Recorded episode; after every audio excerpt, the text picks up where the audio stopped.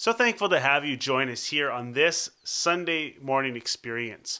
Whether you're watching on Sunday morning, whether you're listening later on our podcast or throughout the week, I just want to say thank you so much for joining us for church today. And we really truly believe that you will experience the presence of God if you are willing to let Him in. If you're willing to take a step of faith this morning and allow God to speak to you, I believe you will hear from Him or feel His presence or feel that peace. But we want to ask the question this morning what do you do when you find yourself hitting a spiritual wall? What do you do when you find yourself in the darkness? This past week, we, we, we did the annual Bell Let's Talk Day. And you could have gone on January 28th and read countless stories, maybe from people in our own communities, of their struggle with mental illness. And they have done an excellent job through this campaign over the years to help with the stigma of mental illness and depression and anxiety and, and, and fill in the blank of mental illness. They have done an excellent job at reducing the stigma attached to that. But what do we do as spiritual people? If you are a believer in Jesus, what do you do? How do you handle your mental illness? How do you handle things when you are in the middle of your darkness and you ask the question, God, where are you? That was kind of last week's message. Where are you? This week, we want to jump into not where are you, God, but we want to wait on Him. We're headed into part two of our series of Hope in the Dark today, talking about the book of Habakkuk, the prophet in the Old Testament. But before we get there, I want to introduce you to somebody. Her name is Joanne Goodwin. Now, she spoke at Mother's Day this year, uh, and she's going to share for about six minutes her story of, of her experience dealing with mental illness. Hi, everyone. Thanks for letting me into your house and to talk about mental health. Isn't that a fun question? Don't you just love to talk about people with mental health issues? Actually, we need to talk about it because it's so prevalent today. And Bell, Bell Canada is doing this Bell Let's Talk thing to bring up awareness and to raise money, and that's great. But I think we need to talk about it in the church a little more. We've come a long way and we have started to, but I know that there's still so many misunderstandings out there about what people go through. And, and the tendency is still to think that if we love Jesus and are really committed to him, that we won't have mental health issues or depression. And it's just not true. It would be the same as saying, if you know Jesus and you're committed to him, you'll never have cancer, you'll never have uh, uh, MS, you'll never have, and we know that's not true. Uh, we, we get sick and we go through things just like everybody else. The difference is that we do have a Savior to walk through it with us. And, and we can have times where we get to know Him even better because of these things. But, but that's not what I'm talking about. I'm talking about understanding that people who go through severe depression, let's say, which has been my problem, uh, can still love Jesus with all their heart and feel suicidal.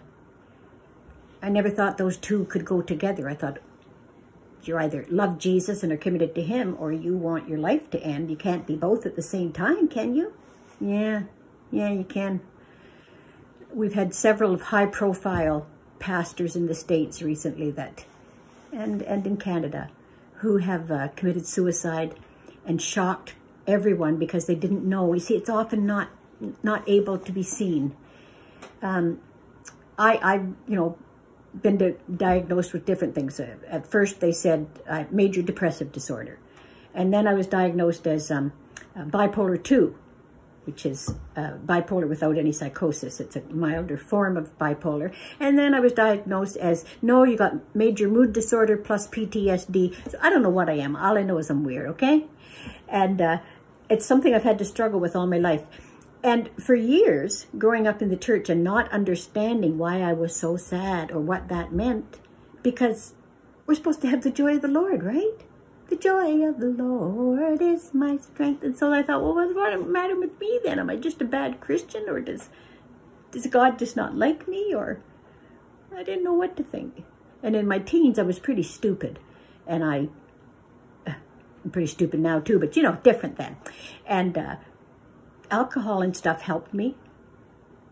Made it worse, but it helped me for a little while. And I, I was, I was desperate to find out what was wrong with me and to feel happy, and and I couldn't.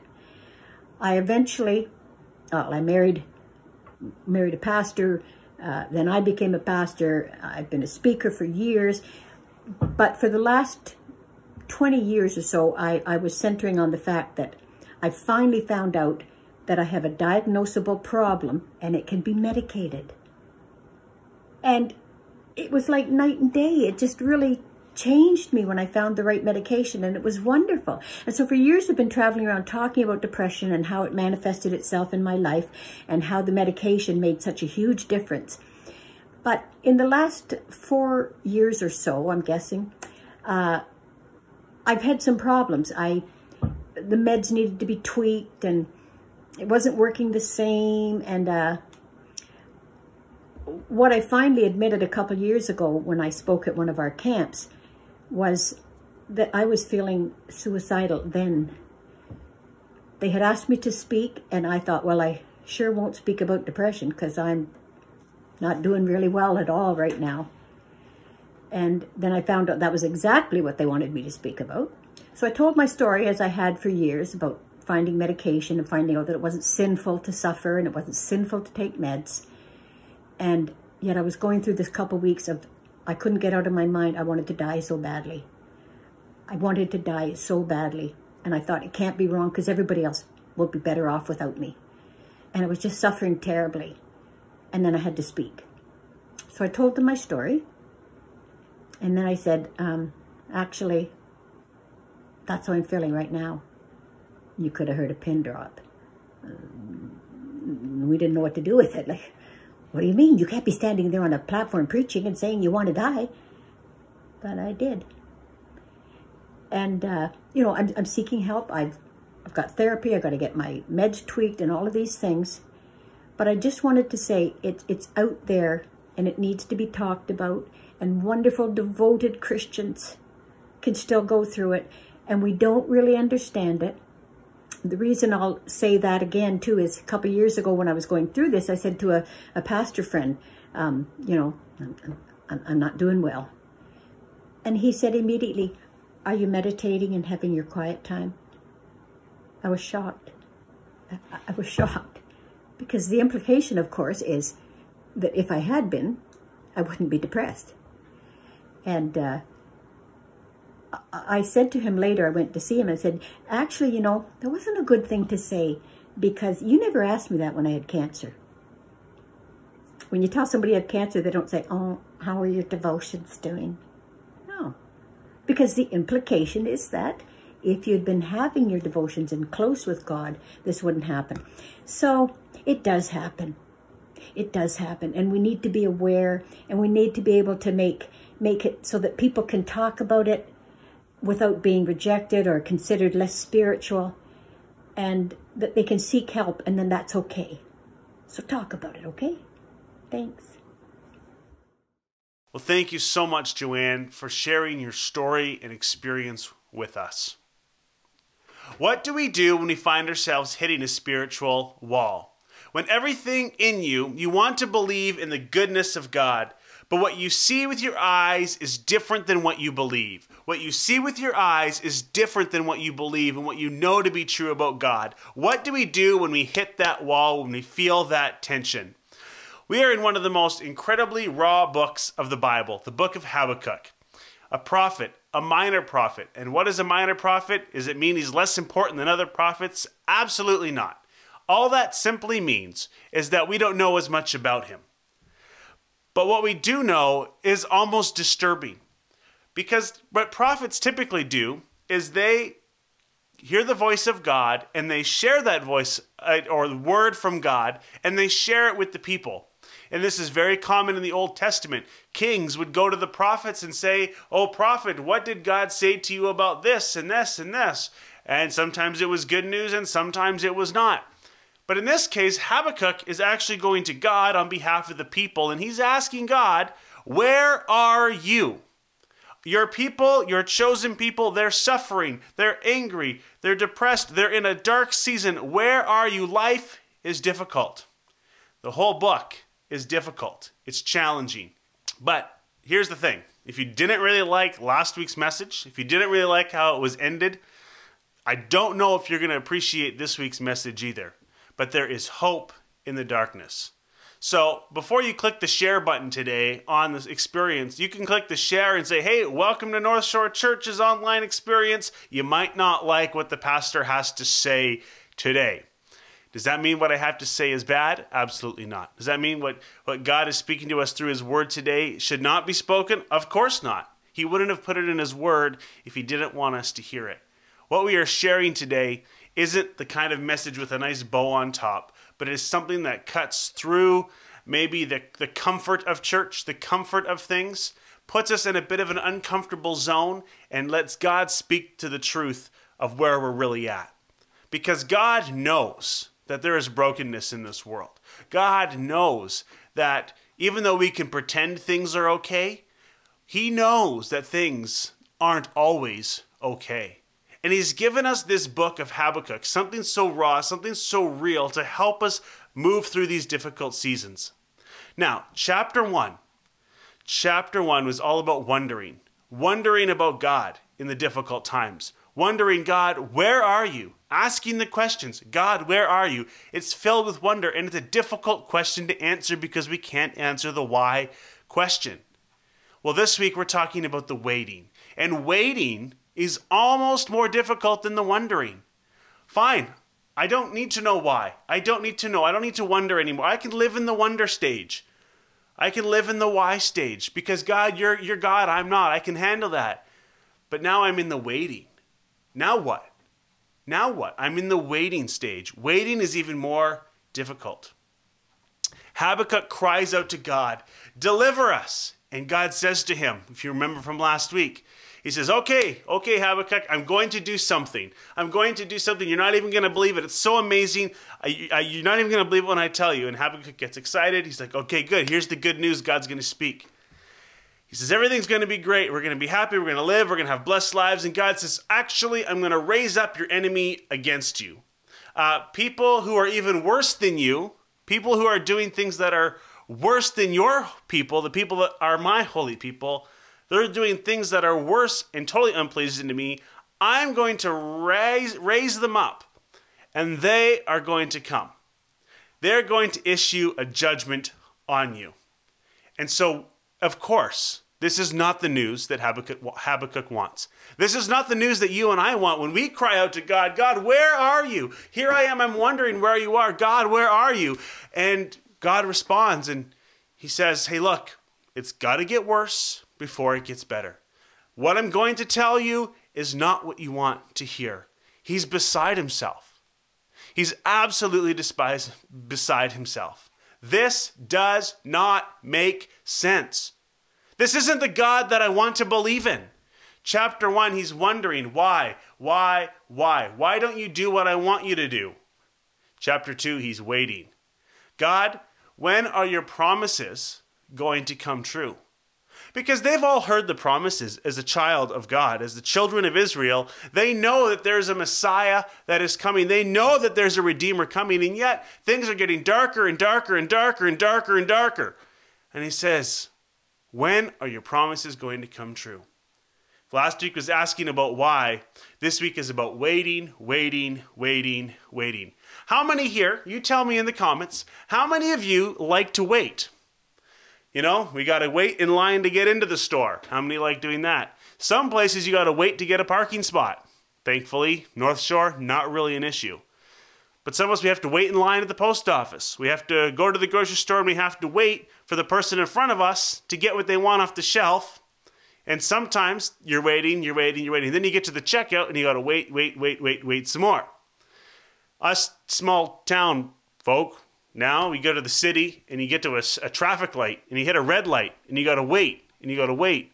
It's not just go. You know, my, my biggest waiting is about five o'clock, just before five o'clock. Uh, guaranteed, when I go to pick up my son from daycare, Guaranteed, I'm going to have to wait for the three extra cars that normally aren't there on the highway to make my left hand turn. And I get annoyed because I'm waiting. I hate the waiting. No one likes to wait. You know, we can't even can't even wait for the next TV show to come out next week. We got to watch it on Netflix or Amazon Prime Video, whatever. We got to binge the whole season. We can't just wait till next week for the next episode. We got to watch the whole season. And then maybe if we're still awake, we can watch season 2. It's it's the reality of our world today. Hello lockdown. What am I going to do in lockdown? I'm going to watch more TV. It just seems to be the way it is, right? So, what do we do when we're stuck spiritually? What do we do in our waiting? What do we do when we're hurting? In chapter 2, we're going to look at three things today. We're going to look at three things to do in our waiting. And these are not things that Pastor Gary just randomly came up with. These are not things that Pastor Gary stole from Craig Groeschel, who is a pastor of Life Church in Oklahoma, who inspired this message and inspired this series. These are not three things that are just out of thin air. These are three things right from God's Word Himself, right from the book of Habakkuk. Instructions that God gives to Habakkuk in his waiting. And I think we're going to lose this, the camera here. Here we go. We're, we're playing with fire.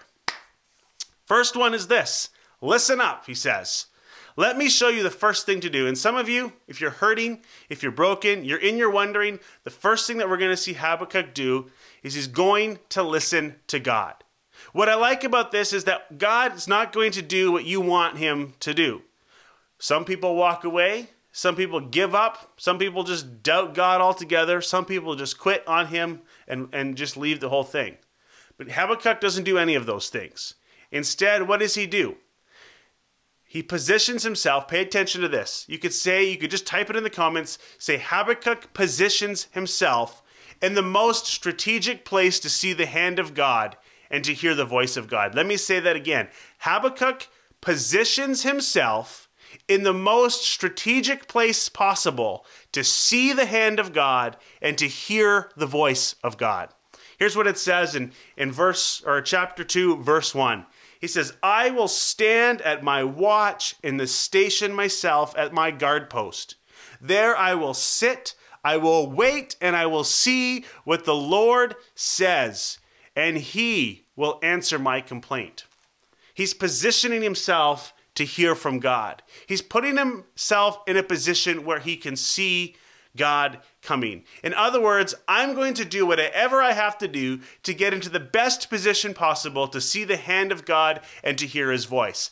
In your hurting, in your brokenness, in your wondering, in your waiting, wherever you find yourself today in your darkness, position yourself, put yourself in a place that you can hear God and you can see God even if when you come to church or watch church online or you talk to another Christian or you pick up a Bible and you read it, when you put on your favorite Christian music or worship song, even if in those moments you still can't hear or feel the presence of God, do the things that are pleasing and faithful to Him because it will position your mind, it will position your heart. Take a posture of worship, raise your hands. What a powerful statement of faith that is. God, I can't hear you, I can't see you, but I'm choosing to worship you. I'm taking a posture of worship today, God, because I am waiting here for you. I am putting my trust and my faith in you. I am waiting here for you. And he says, I will look to see what God will say to me. This is not easy to do when you're hurting. What's the first thing you want to do in darkness? When it gets dark outside, I just want to close my eyes and go to bed. When I'm hurting, when I'm broken, what do we want? We want to curl up in a ball and hide. We don't want the we don't want anyone to see us. We don't want the world to see us hurting. We don't want God to see us hurting. We don't want our friends to see us hurting. I mean, that's a, that's a bit of a lie of the enemy. We'll get to that in a minute. Posture ourselves in our brokenness. Position ourselves to hear from God. And instead of telling God what you want Him to do in those times, it's important to position our ears to listen. Listen to what God is speaking. Because God can speak through His Word. I think most times God speaks through His Word. Some people hear an audible voice of God. I have never heard the audible voice of God, but I have been in positions in my life where I know God is clearly speaking to me. Put yourself in a place where you can hear the Spirit of God speaking. May we have ears to hear in our waiting. He will speak to you. Just because God is silent does not mean God is absent. Just because God is silent doesn't mean God is absent. Now, let me warn you. Let's be real honest here for a minute. Sometimes when you hear from God, He's going to tell you something you don't want to hear. He's going to tell you something you don't want to hear, which is exactly what happened to Habakkuk. You're going to do something amazing, God, that's great, something I've never even seen before, something I could hardly believe. And then he tells him the bad news, something he doesn't want him to hear. It's kind of like the Apostle Paul, who is kind of the star of the New Testament after Jesus, incredible man of God. Probably no better example of someone who would deserve God's ear to listen and do what he asked God to do he had something what he refers to as a thorn in his side. We don't know exactly what that is. Some theologians guess that it was blindness, it was an addiction, or he had some sort of pain or suffering, depression. We could guess all kinds of things. We don't know for sure, but he had what he called a thorn in his side. And we don't know what it was, but he begged and he pleaded with God three times Take this away from me. And you know what God said to him? Big fat N O no. I will not. If I'm Paul, and this is how I feel, hey God, look at all the things that I've done for you. Look at how many times I've been beaten, I've been whipped, I was stoned, and not the recreational kind of stoned that you may be familiar with today. No, hit with rocks, nearly died, probably died, God brought him back kind of situation. And yet God says to Paul, who is probably the most deserving after Jesus, he says, No. Let that sink in for a minute. We're asking God to respond to our requests. God, deliver me, heal me, remove me. And God says, No. But the pastor said, I saw a video on YouTube. I read that, you know, God wants me to be happy. God wants me to be whole. And you know what? He does which just increases our faith even more when he says no. Or sometimes he says, not right now, or not yet. Number one, we listen, we listen, we listen, we listen. God's going to show us once we hear what he's saying. Number one, we listen. So, what do we do when God speaks? Well, very famous passage. I've used it many times. Let's read here. He says in verse cha- uh, verse 2, I think, of chapter 2. He says, write it down. Write down the vision. Write down what God has spoken to you. We document it, we record. Why do we do this? Why do we write down the revelation? This is what he says. He says, write down the revelation, make it plain on a tablet, document it, write it down. This is what is going to happen. I'm telling you, hold on to this. Because he does give some valuable information in his vision. He says, write it down. Why do we do this? Because we have a spiritual enemy. And that enemy comes to seek, kill, steal, and destroy. He comes to take away from you what God has given you. God will give you a word. God will give you a word of encouragement, a word of faith. He will give you a moment of peace. And our enemy wants to take away every single one of those things. Maybe you listened and watched last week's message and sermon and you went, Oh, that was so good. You know, I just needed to hear that word, even though, you know, there wasn't that pretty bow. But I'm learning to wrestle, I'm learning to embrace. All of a sudden, that voice comes into your head and you go, did, did Pastor Gary really mean that? Maybe he just wants you to be angry at God. Maybe he wants you just to give up on God. But Pastor Gary said possibly can't be real. And he comes and he just begins to deceive us and trick us and and, and tries to move us away from the things that God wants. So write down what God says. You cannot deny your own writing. You know, it's like our signature when we sign something and we're held accountable for our signature. Well, that you signed it, therefore that that's your signature, that's your name.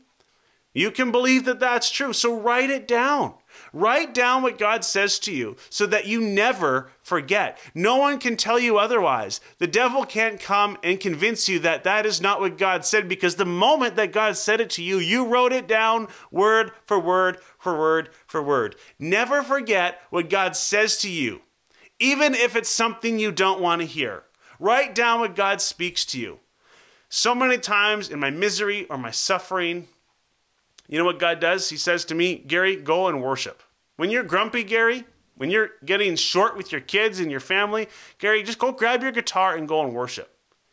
You know, I, sh- I should write that down because there's moments where I, I, I just forget it and I, and I do something, I say something, I respond in a way I don't want to respond.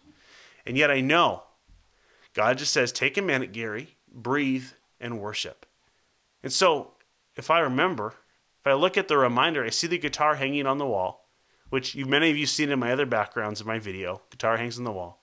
Go play it. Put on. I have I have a playlist of songs that I just love to worship to. I put it on, and all of a sudden my mind begins to focus on God. Doesn't make my problems go away. Doesn't make my tiredness, usually the cause of my grumpiness, go away. It doesn't make the misery or the brokenness dissipate. But it sets my attention and my focus on God. You know, this reminds me Paul and Silas you know, we talked about Paul a moment ago. He had a buddy named Silas. They're arrested. They're thrown into prison. They're shackled. Not only are they in jail, their hands are bound, their feet are bound. And all of a sudden, what do they do? They decide, you know what? We're going to start praising God.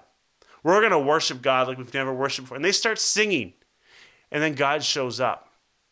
God shows up, and the prison, earthquake, starts to shake doors open, shackles broken off them. They are able to walk out of the prison. The guard is ready to take his own life because all the prisoners are ready to escape, and yet they show up, they're standing right there. Long before the shackles come free, we're praising God in advance. Before we ever see the miracle, we're praising God. We're thanking Him for His goodness. We're listening to God to what God will say. Will you write that down? And finally, the third thing, the third thing that we need to do when we're in a tough situation, when we're waiting on God. The third thing is difficult. It's not fun. It's wait. okay, Gary, that doesn't sound very profound. When we're waiting on God, we should wait. Listen, listen, listen, write, write, write, and wait. You wait and you wait and you wait and you wait on the faithfulness of God. Some of you, you're right now, you're waiting for God to show up. You're waiting for the miracle. You're waiting for the light. Some of you at the end of the tunnel. Will my child ever come back to Christ? Will my child ever find faith? You're waiting, you're praying. Will my marriage ever be restored? Will my marriage ever be good? Will my relationships ever succeed? Will I ever overcome this darkness? Will my wounds ever be healed? Will I ever walk again? Will I ever talk again? God, is the cry of my heart ever going to be heard? Is God ever going to stop the migraines? Is God ever going to take me out of this depression that holds me down? You wait, and you wait, and you wait, and you wait. Habakkuk 2 3, probably the most important verse in the entire book of the Bible, or book of Habakkuk. That's what it says, chapter 2, verse 3. For the revelation awaits an appointed time. It speaks of the end and will not prove false. Though it linger, wait for it.